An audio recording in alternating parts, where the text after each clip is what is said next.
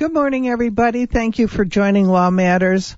In the studio today, we have an IRS special agent, Brian Watson, and on the phone we have an enrolled agent, Mark Barnes, and we're going to talk about taxes. Isn't that exciting? and in the studio too, we have our intern, Maya Thompson, who's going to join the conversation. So, how have you been? Very good, Sherry. I've been very good. How are you? I'm doing okay. How's Mark? Mark, are you there? Mark is here. Mark is doing as well as can be expected after a year of uh, amazing number of bills pushed out by Congress. Oh boy, I have a feeling we're going to have a um, lively conversation. I don't. He doesn't sound happy, does he? No. I, my coffee hasn't kicked in yet.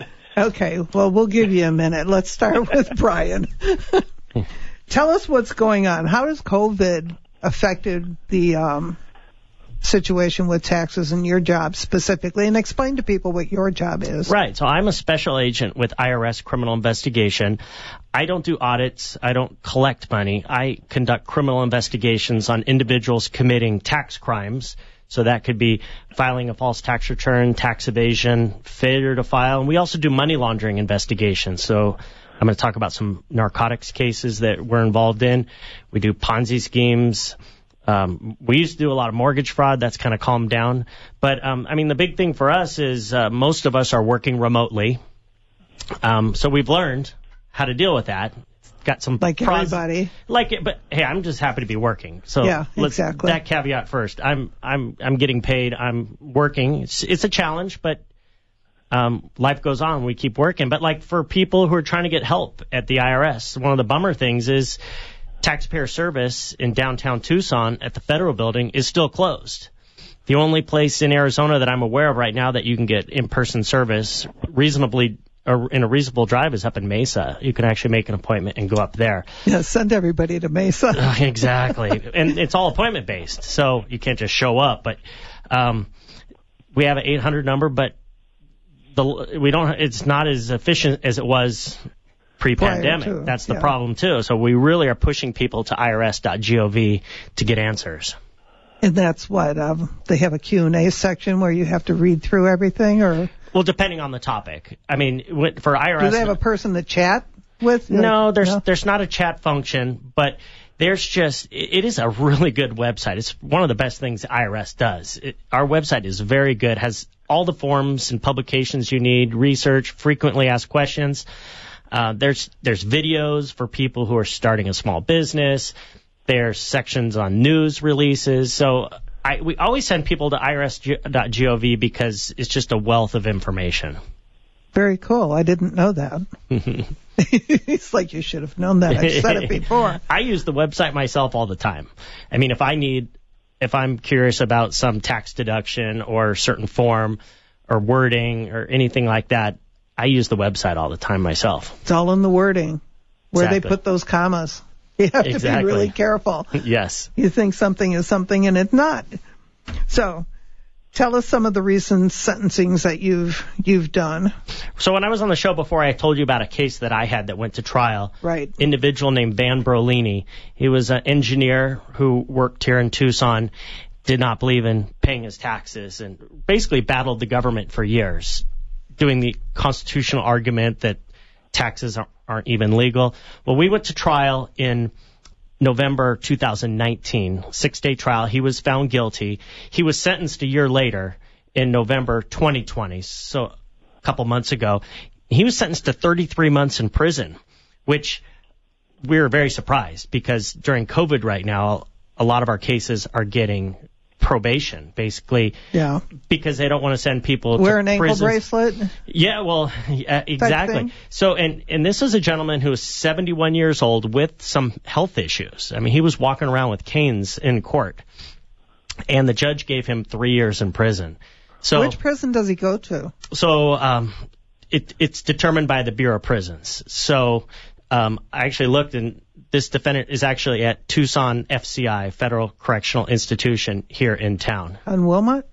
Yeah, that's where they are. Okay. So, um, and then we earlier this month we actually had another defendant, a, a gentleman named Jorge Villarreal. Villarreal, sorry, butchered that one. Uh, he was sentenced to eight years in prison. Like that was a pretty a huge sentence, and he he was selling meth along with his father.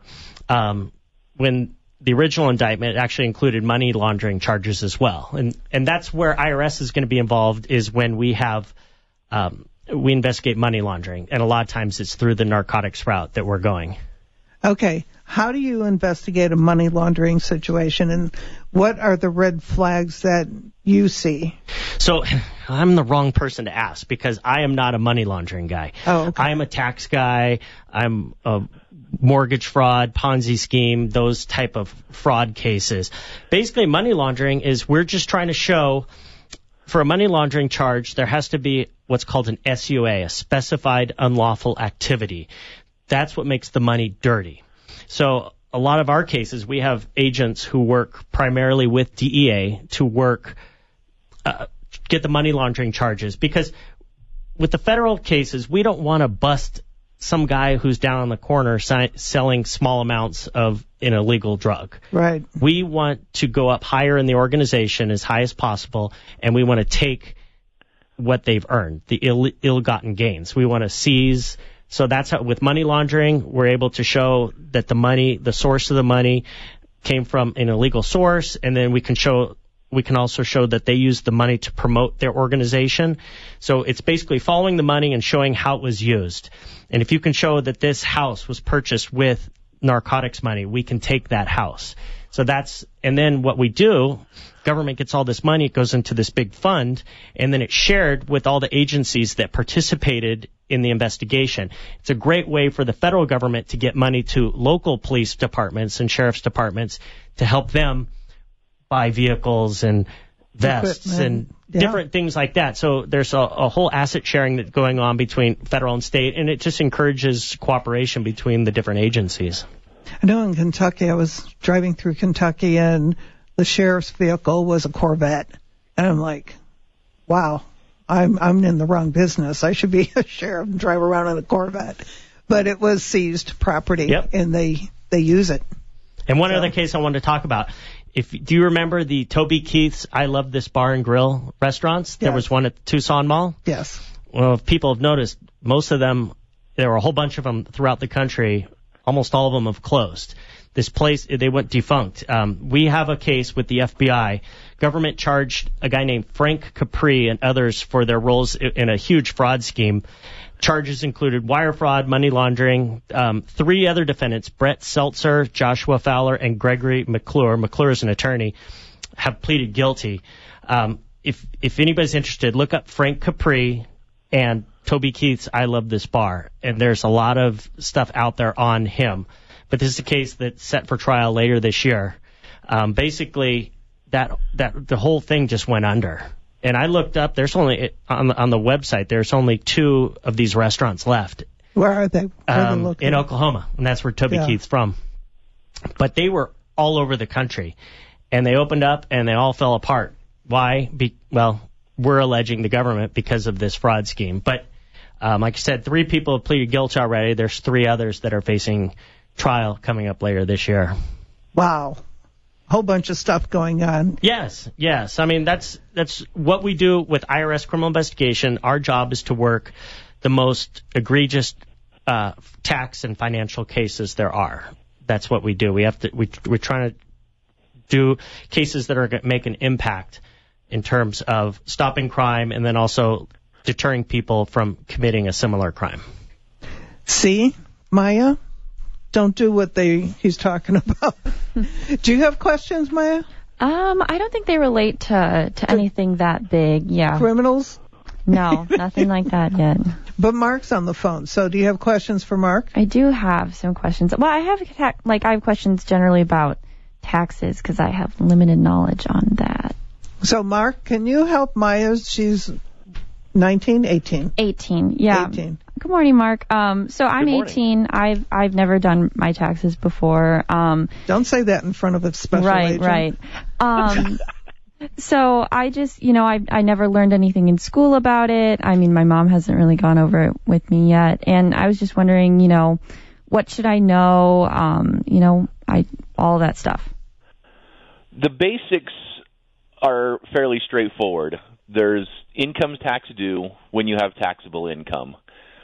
And then it gets really muddy after that. Um, different incomes are subject to different levels of taxation.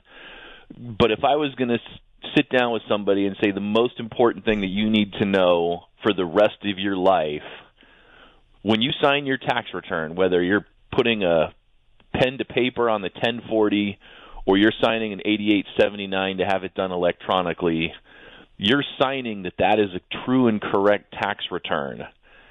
And if something looks funny or if somebody has promised you some deduction or some extra credit that you aren't entitled to, as soon as you've signed off on that, you're accepting responsibility for what's been submitted to the government. And that's when Brian shows up at your door. Yeah, so don't commit tax fraud. Exactly. Don't commit tax fraud and there's a lot this time of year is bad because there's a lot of people that are making promises that they can't really keep and they're fulfilling those promises by putting down faulty deductions or faulty income or even going as far as putting children on tax returns that don't belong there. How about cats? To, it's it's just a lot of things and it's enhancing the refund and they're they're promising things that really aren't legal and shouldn't be there and we deal with those audit notices every year for people that are now find themselves in trouble and owe the government thousands or potentially tens of thousands of dollars. Wow. So your tax return doesn't look like what you think it should look like, and it's simple you know what your income is for the year. If you made fifty thousand dollars and your tax return doesn't say fifty thousand dollars of income, ask ask questions about it. Yeah, and I think when people get a little confused about things, if you're earning tips, like you're in a you know restaurant industry, you're earning tips, you still have to declare that as income. That's not free money. There's not a lot of free money out there. Unfortunately. So I think she was asking too, should this be taught in school? I personally think it should be taught in school. I've I've tried. I was invited out to the Vail School District to talk to the students about taxes and there's really two major problems with it. At at the high school level, you're talking to people that don't have a job and don't have a filing requirement. So you're talking about something they've never experienced before, which puts their interest level at zero. And then this, like that's the reality. Like i'm sitting in a classroom and i'm talking to kids and they're not paying attention because they don't have a job and they don't know what i'm talking about and they don't like, hey, care. You're, yeah you're going to get a check and they're going to withhold social security and medicare and they don't have any idea what i'm talking about. And then the second problem you get into is and if you had asked me questions a year ago, my answers are different today because things change that rapidly, especially when we have you know a pandemic or an emergency or even in a regular year. Things just change, and the rules that we had a year ago are different than the rules that we have to today. So, you know, sitting in a classroom and teaching somebody this two or three years ago, most of what they heard doesn't even apply. You know, outside of those basics, if you earned income, you're expected to pay some taxes. And then after that, there's tons of rule changes. Do people have to declare these sim- stimulus checks they've gotten? Yes, they do. It is not income, but there is a reconciliation that happens on the tax return this year, and we actually have two separate reconciliations that need to happen. We need to take the first payment that you received and do a reconciliation based on your eligibility for that payment. And then we need to take the second payment that you may or may not have received yet, and we need to do a reconciliation on that one. If you received more than you should have, it's a zero, and you don't have to pay it back. If you received less than you should have, then you get an additional credit on your tax return this year, and we'll see that money as part of your refund. But if you don't put those two items on your tax return, it's going to get held up at the IRS. They won't process your tax return. So Brian's looking for those deposits to make sure that you're declaring them. well, the IRS it's, computers the, are. yeah. All this is the, matched the IRS, up, and yeah. they It- know what they sent out, and it this is it pushes the responsibility back to the taxpayer on this one. That if you can't remember what you received, it it's your responsibility to get that figured out before you file your taxes. If you walk into my office and I say, "Hey, did you get your first stimulus payment?" and your answer is, "I don't know," I can't finish your return until you know. Okay. I, I can't reconcile that out with an I don't know. That's not. It's a mathematical formula, and I don't know doesn't fit in there. What are some of the changes we can anticipate? For this year, Yeah. man, there's so many things that are going on. Um, let's Well- start with your economic impact payment. You should have received a form 1444 last spring or summer, and that would have told you what your amount was on your first stimulus. And then you should be receiving another form any day now, which is Form 1444B. Those are two things you're going to want to keep track of. Um, I know where the first form is. It's in the garbage can.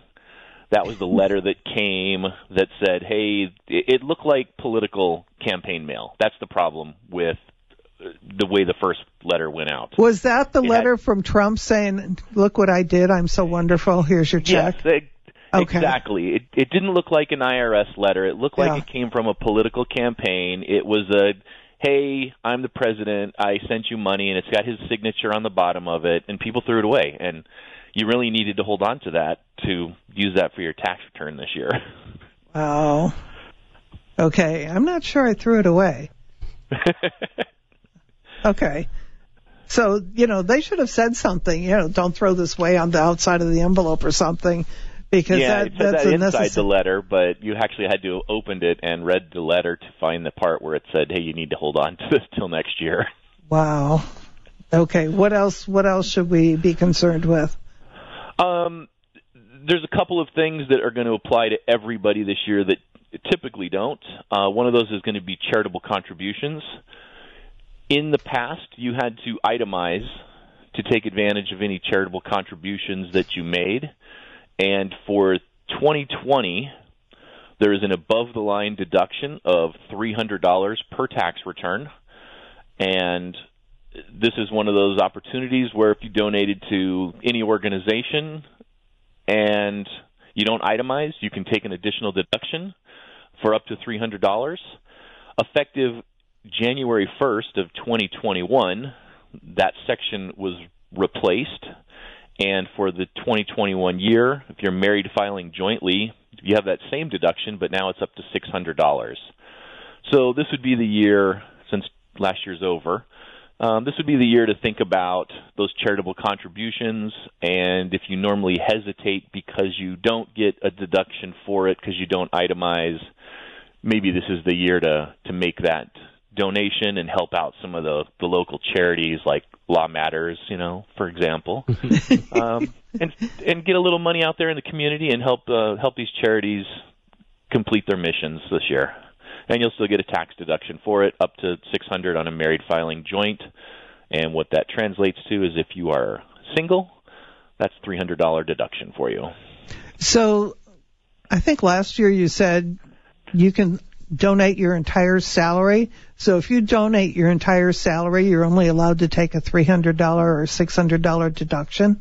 No, no, no. That's a completely different set of rules. Okay. Um, from a charitable deduction perspective, there is a percentage in place that you can take as a deduction.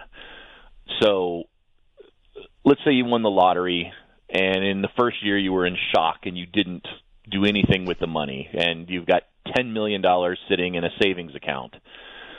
In year number two, you make $400,000 of interest on that, and that's your taxable income. So that's the that's our starting point when we compare this percentage.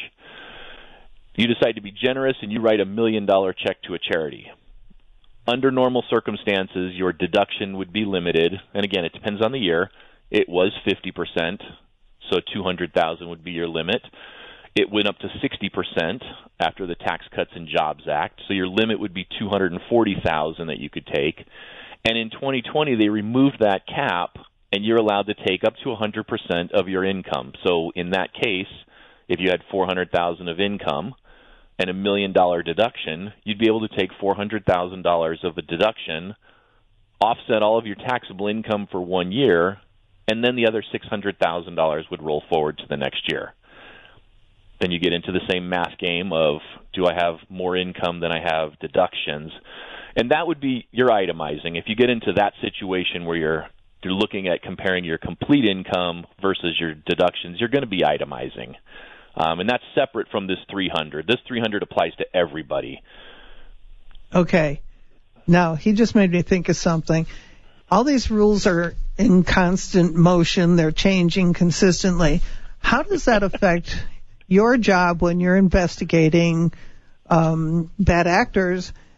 How does the law apply? You know, if it's constantly changing, you have to look at the date and the time they did that and then say, oh, this was the law at that time.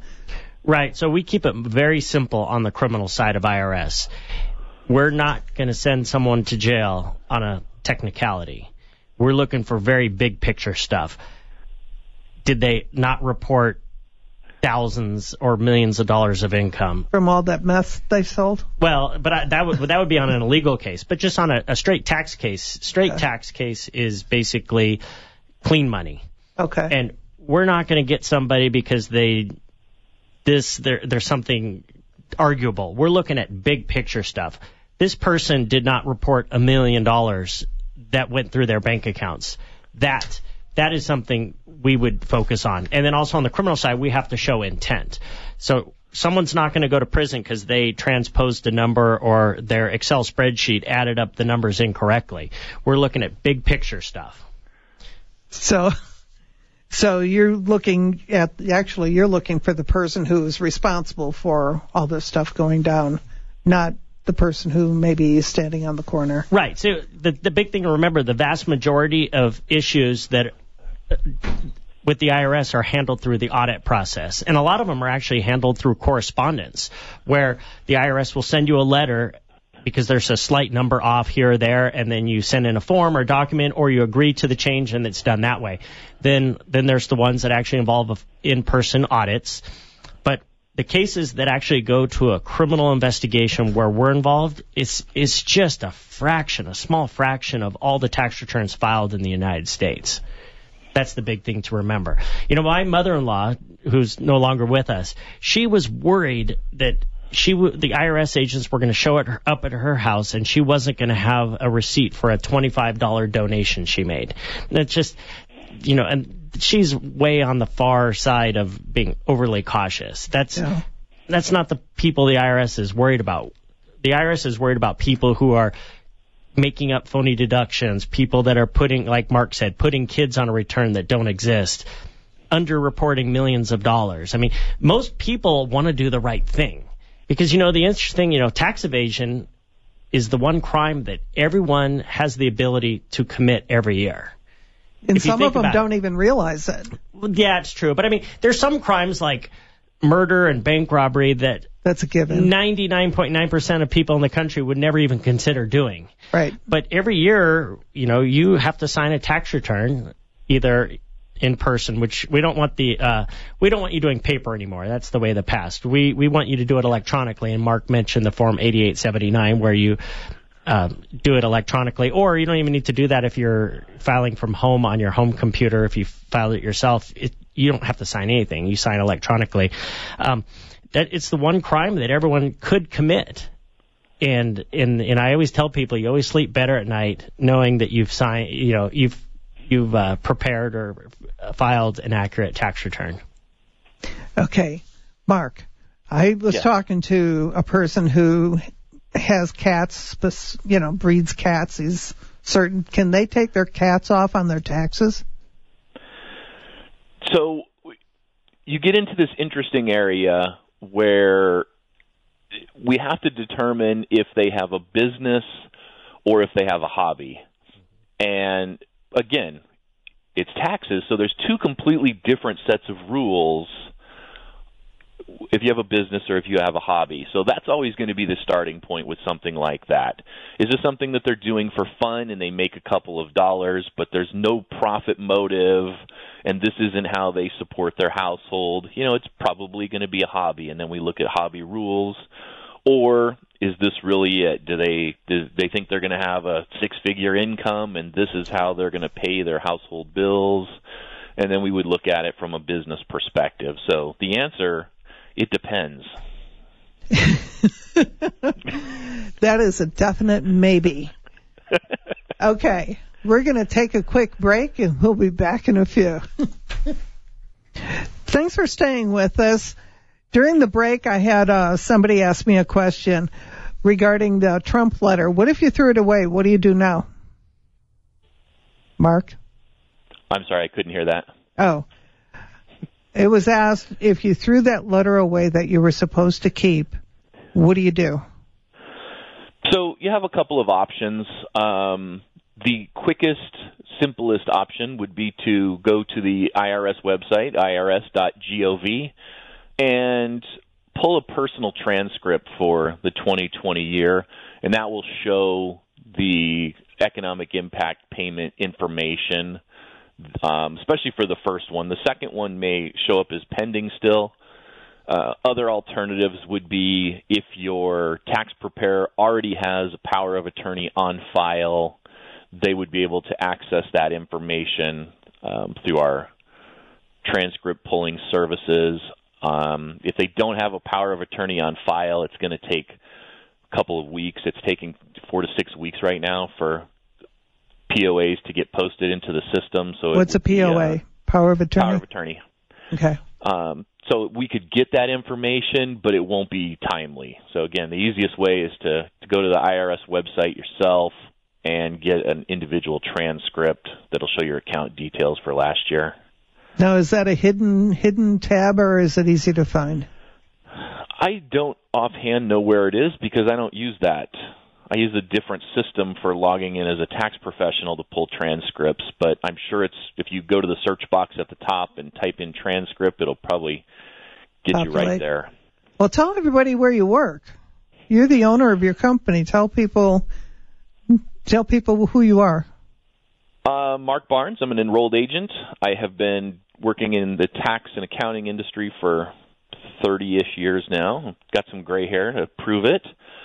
Um, Copper Canyon Tax and Accounting Services is located near Broadway and Swan. I'm looking out at the Catalina Mountains right now from my office.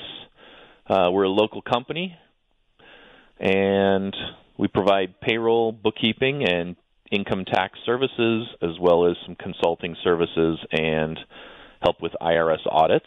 Um, Brian mentioned correspondence audits. I actually have one in front of me that has a proposed adjustment amount on it of $49,596 in taxes that I'm working on. Oops. So he says that they send them out. They really do. I have one on my desk. so the person who received that, are they still okay? Are they, you know, did they have a heart attack? Any? You know, they're they're a little panicked. Um, they're a lot of these times when you see these types of notices, especially with the large dollar amounts on there. A lot of times it's just it's a misunderstanding. And this is a situation where the person that received this is involved in a company and when they set up the credit card processing, it was set up under their individual social security number instead of the company. Yeah, yeah. taxpayer ID number. So he's receiving this notice saying, "Hey, you have all these credit card receipts that you didn't report on your return." and I have the tax return where we did report it. Mm-hmm. It's just not under his social. So it's a it's a simple explanation. It's one of those where I just need to get in touch with somebody, explain this, provide them with a copy of the tax return that shows the taxes have been rep- or the income has been reported and the taxes have been paid. Well, Brian's and, here. Yeah, I mean, this guy did he lose some sleep? I don't know. Probably. If I got a letter that said I owed fifty thousand dollars in taxes, I would probably lose some sleep. it's not a good day. You thought the pandemic was bad. okay. I want to I want to talk a little more about what Brian does because you go out and you're following the money. You're following the money trail. Tell me some of the stories because he's got good stories. Well, like what like one of my favorite stories is going on a search warrant because we execute search warrants and to do that we have to go before a judge we have to file an affidavit goes well before it even gets to the judge. It goes through several different layers of approval. I mean, it's a big deal to do a search warrant. So we we execute a search warrant, um, businesses, residences, things like that. And Let I, me ask you, yeah. do you show up in full combat attire? Are you showing up in like one of those bulletproof vehicles? Um, face masks. So it, it, depends on the situation. Okay. It, it, in, appropriate for the different situations. I mean, I've I've done businesses executed search warrants at businesses where we just walk in. Hi, we're asked here. to speak with the owner quietly, and like there's no, it's pretty low key. Um, I've been on warrants where the situation is so dangerous that we actually bring have basically a SWAT team make the entry because it's a fortified drug house and there's possibility of booby traps and dogs and things like that. But on a normal warrant, we're we're wearing enforcement gear, so we are identifying ourselves as federal law enforcement agents. We wear our vests, uh, basically a bulletproof vest with markings on it. What are the markings? Does it say IRS? Um, yeah, they, we have all kinds of different markings. Say IRS CI for our agency. We also ha- it also say police, and they're kind of intermingled. If we go if we go to a house a house and we have a search warrant, we have to do what's called a knock and announce. Basically, you you bang, bang knock on the, on the door, ring the doorbell very loud, and you basically you know wait for the person to answer the door. Answer the door, and it, it's pretty intense. I mean, we try to keep things as calm as possible, and we because we want it to be safe for us, but we also want it to be safe for the people who are at the house as well, and it's but I've been on some warrants that are very low key. I've been on some warrants that are very high stress with dogs barking and people yelling and people not answering the door and And you thought like, the IRS job was boring. Well, most of the time it is. I mean, I I do a lot of recruiting over at U of A. Okay. And we love to speak to accounting majors because they're instantly qualified for our job. Our job to be a special agent with the IRS, you need 15 semester units of accounting. So you have to have some accounting under your belt. Um, we'll take any major, but that's why we love accounting majors. And I tell them, you know, if if you want to just sit behind a desk all day and have everyone love you all the time, this is not the job for you. But likewise, if I, I meet, I, I like you. I likewise, if you were someone who wanted that daily adrenaline rush, wanted to kick in doors, chase down people, make arrests, drive around at high speeds in your car, working as a special agent with the IRS, you'd be bored out of your mind because we are the most cerebral law enforcement agency there is. We have, we're very document intensive. It's, um, it takes a lot. Paper you have to be trail. very patient. Our cases take years to investigate. It's, it's just, it's very different than, let's say, what an officer with TPD does or even federally like what a DEA agent might do. You know, I had a friend of mine who was an IRS special agent. He was looking for just a little more action, so he joined the DEA and was working over, overseas and doing warrants in the middle of the night eh, here in town. I mean, it's just it's just different. Yeah, a whole different approach. Yeah. You kind of like slide in there. Well, the nice with thing with all your paperwork. The nice thing with us is most of the people we investigate, not all, but most of the people we investigate work nine to five, Monday through Friday.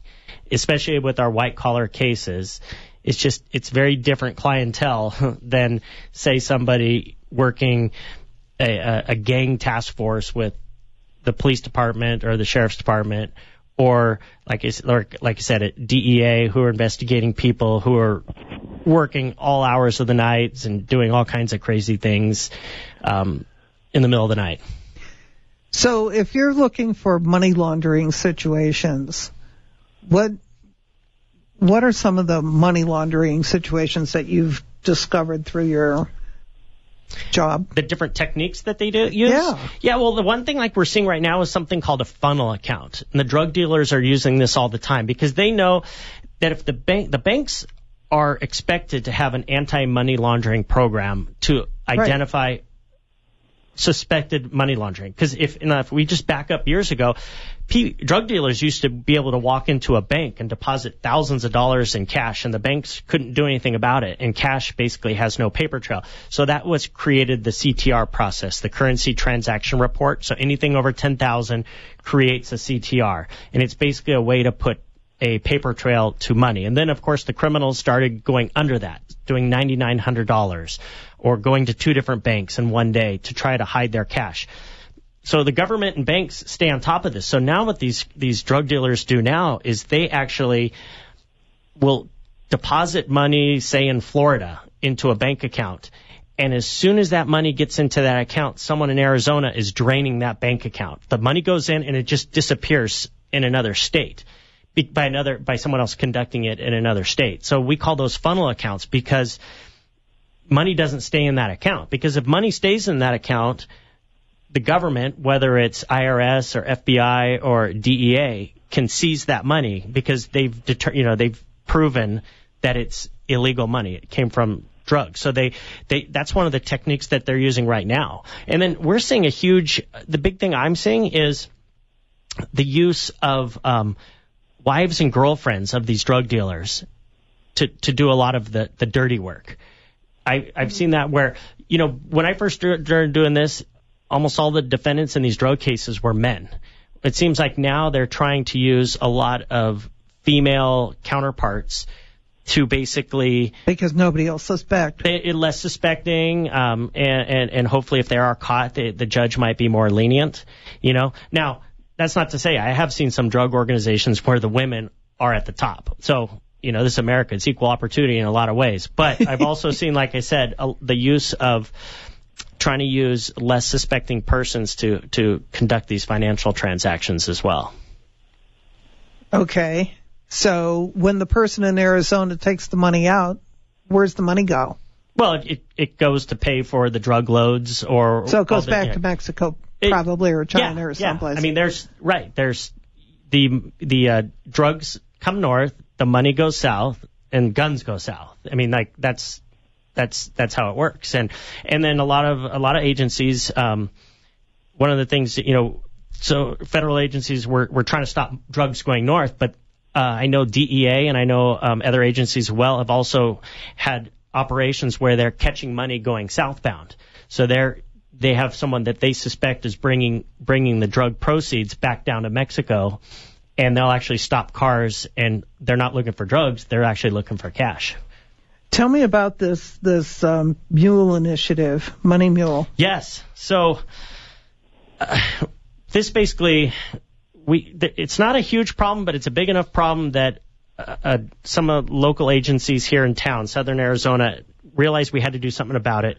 HSI and FBI and even IRS as well, we're seeing a huge amount of people being used as money mules.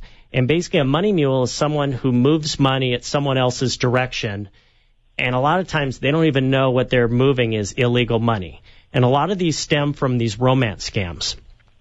Basically, and, and they seem to target people who are a little bit older and are recently divorced, or not divorced, but like are widowed, widowers, widow, uh, and uh, someone they'll meet someone online and they will give them um, say all kinds of nice things about them, write them a love song, write them poems, send them flowers, say you're beautiful. Oh, I, I can't wait to meet in person. And basically they start an online romance.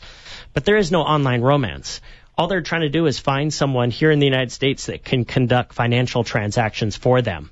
So they work on a person and they get this level of trust. And you got to realize this criminal is doing it with multiple people.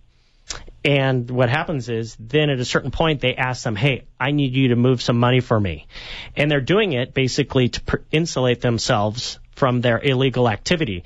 And it gets so bad that we actually, when I say we, federal law enforcement, went out and conducted more than 70 individuals in southern Arizona who we suspected were acting as money mules.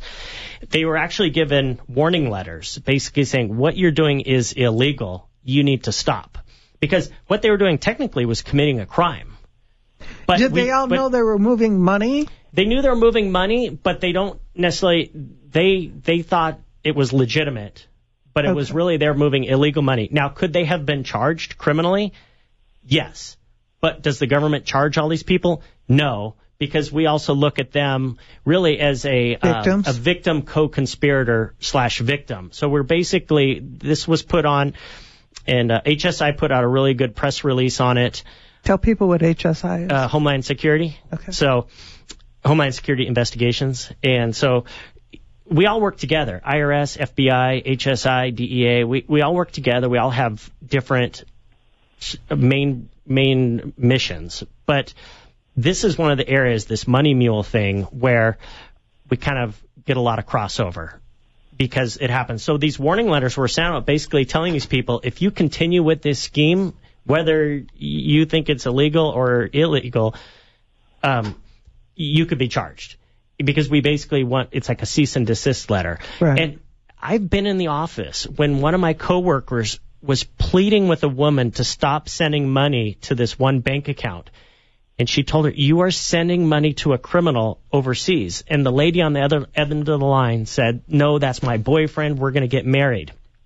And my coworker said, "Well, there are three other women doing the same thing, sending same money to the same guy in the same bank account. So you need to stop. You're being victimized, but love just blinds you.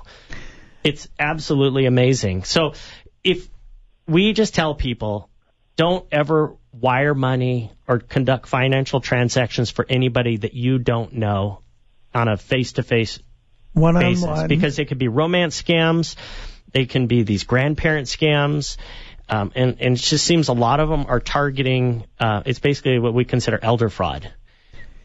Know, when you first said that, I'm thinking, okay, money wrapped up to look like, you know, just a package. And somebody said, here, take this and deliver this to this person.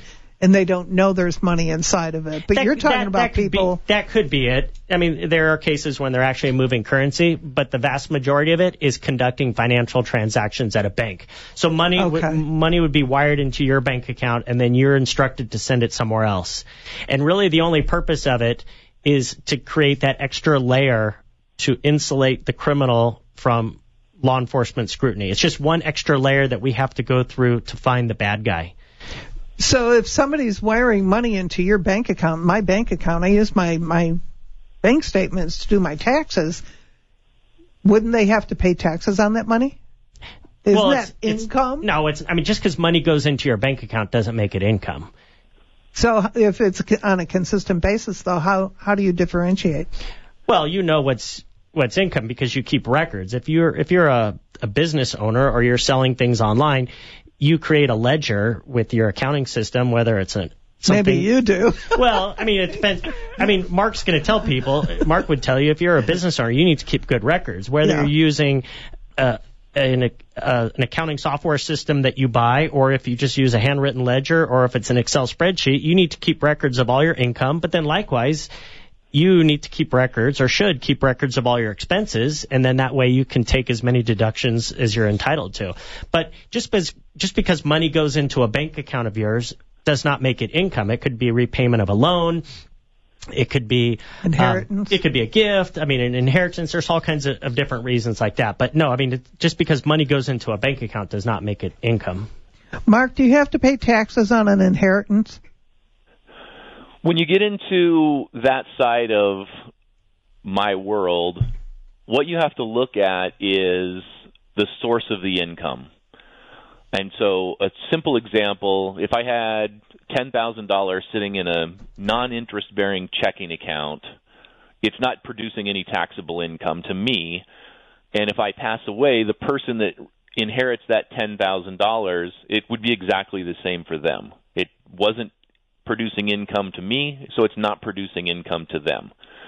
If it did generate taxable income to me, they would have the same situation as it passed on to them. So if somebody inherited a rental property, they would have the, sa- the same tax treatment. There are benefits as they inherit this, but they would have the same tax treatment that I had uh, from that asset.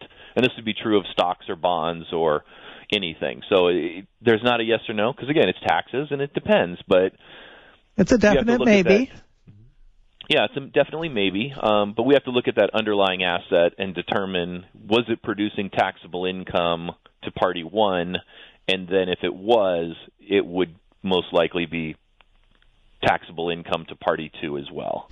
We should tell everybody that on the 20th of February, Mark's coming on the show, so get your questions ready because the whole show is going to be about taxes and the new laws and what's going on. And if you've got specific questions, that's your time to get it answered.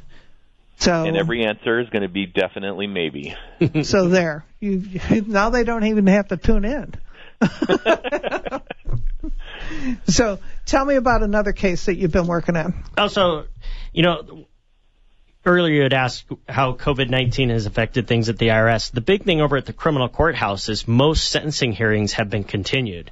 We're just kicking the can down the road because of the courts have been closed. The grand juries are not operating right now. Um, and most defendants unfortunately are getting probation. So if you're a defendant, it's actually a good time to get sentenced right now. Now at the beginning of the show, I did tell you about the individual who got 33 months for tax crimes, and then the individual who got eight years for selling meth. Um, we have a we have another case coming up in spring. It was a it's a 16 defendant case. Um, one of the defendants, Etelberto Vega Jr., scheduled for sentencing in the spring. He was indicted. Um, he was one of the 16 people indicted in Tucson for distributing meth and money laundering. He basically helped his brother Peter Vega with drug shipments and laundering drug proceeds. So that's the money laundering that we talked about. But just already, one of the co-defendants, Patricia Cuevas, was sentenced to probation in 2020. So that's, you know, we're seeing a lot of those cases continued. Um, it'll be interesting to see what kind of uh, prison sentence this gentleman gets for selling meth. Do you they, when they get probation, do they have to wear an ankle bracelet? No, that's okay. typically no, because those are expensive. Um, typically, the uh, ankle bracelet is if they're on release pending um, sentencing. We actually had a taxpayer um, named Kevin Wynn. He has ties to Mesa and Scottsdale and also Alpine, Arizona. He went to trial for taxes for basically not not reporting income from his construction business. He was scheduled to be sentenced. He, but one of his conditions of release, to, so he would be free until sentencing, was mm-hmm. to have the ankle monitoring. And uh, last summer, he actually cut it off. They found it amazingly. Like he didn't even throw it in a garbage can. I don't like whatever. they found it. He took over a million dollars out of his bank accounts and he fled to Mexico but the story has a happy happy ending, not for uh, for not for him, but for, for the federal government. we we enlisted the help of the U.S. Marshals, so I want to give props to them because they're amazing. They they really are. They're awesome, and uh, they worked with their counterparts down in Mexico. They found Mr. Wynn living under a, an assumed name in a very wealthy part of Mexico City, and there's a picture. I've actually seen a picture of him. He was out walking his dog, and these three gentlemen come up to him and say, "Hey," and they figured out who he was. They brought him back. So now he's going to be sentenced this year, not only for his tax crimes that he committed, but he's also going to be sentenced basically for for fleeing. There's there's yeah. there's a charge for that, and he will obviously get more an increased sentence because of what he did, fleeing. So he's going to know. be down there in Wilmot. Yeah, well, it depends. I mean, it, it's a. It's a federal thing, so they can yeah. put them anywhere. Right, right. And and with the federal system, I mean, people use the term club fed. I've heard that term, but right. to me, you know, one night in jail is that's that More would be than awful. Enough. Right, but federal prisoners are classified into different levels depending on their risk and what they're in for. I mean, if you're if you're a first time white collar tax event tax case guy committed some bank fraud or tax evasion or something like that. You're not going to be going in with a drug kingpin or someone who's a serial killer, serial killer, or you know, someone who's you know, it's got to be. I mean, it's a federal crime, so there has to be some sort of federal crime. But there are some violent federal crimes, Florence, and there are also people that have done things multiple times at different levels. So there's, you're going to be put in with with the appropriate risk level with other prisoners. So you don't have to worry about your safety necessarily. Hopefully not. Hopefully not. I mean, yes. Mark, have you had any of your customers go to prison? Um, I want to clarify and say that at the time he was not my client. Um, but I do have a client that was released from prison last year um, because of COVID. His sentence ends at the end of February this year, and we're actually reviewing a business plan for him so that he can try to get his life back on track. Um, he did make some mistakes, and they did send him to prison for a few years, but he's he's ready to go in the right direction now. Um, but again, he was not my client at the time. We did not prepare a tax return for him that landed him in jail. Well, that's good to hear. How can people get in touch with you, Mark? What's your phone number? The telephone number at the office is three four four four one four nine, and you can also visit our website, coppercanyontax.com, which has all kinds of good information on there, including our contact information, our scheduling calendar. Uh, you can upload documents to our secure portal from the website, and you can even pay me money if you wanted to. Uh, there's a link right at the top. Okay, if people have information that they want to report to the IRS, who would they call? So there's two ways. They can call me. My desk number here in Tucson is 719 6232. So 520 719 6232. And we also have an email address for our field office, and those actually come to me because I'm the PIO and I've been public information officer, so I've been tasked to do that. And that email is Phoenix Field Office at ci.irs.gov. I'll say it one more time. Phoenix Field Office at ci.irs.gov. That CI stands for Criminal Investigation, the part of the IRS that I work for. Do you get a lot of tips? Um, I, I do. I, I, I do. Um, not as many as you'd think, but we get a lot of leads. Sometimes they're uh, an email, Ex-husband, ex-wife, former business partner. Um, turning just, people in. just concerned citizen. I mean, I've actually started multiple criminal investigations that have been successful, and it started with someone sending in a letter to us with details that basically started the entire out. process. Right. And here's the cool thing: if you provide information that's used for and and the taxpayer is convicted and they pay money, you actually get a percentage of the money that was collected based on how quality your information was. And I've seen people Well, I'm actually going to go paid. home and go through my Rolodex. there you go. I mean, I'm going to see what but you know what the do. catch is at the end, right, Jerry? No, what's that? You're issued a 1099 for, For the money, winning the reward. for yeah. the reward? Yeah. That's so lame. hey, it's income. Okay. Until next week, I want everybody to shop local, stay safe, do your taxes, get your questions ready because Mark's coming on to answer everybody's definite maybe questions. And have a good weekend.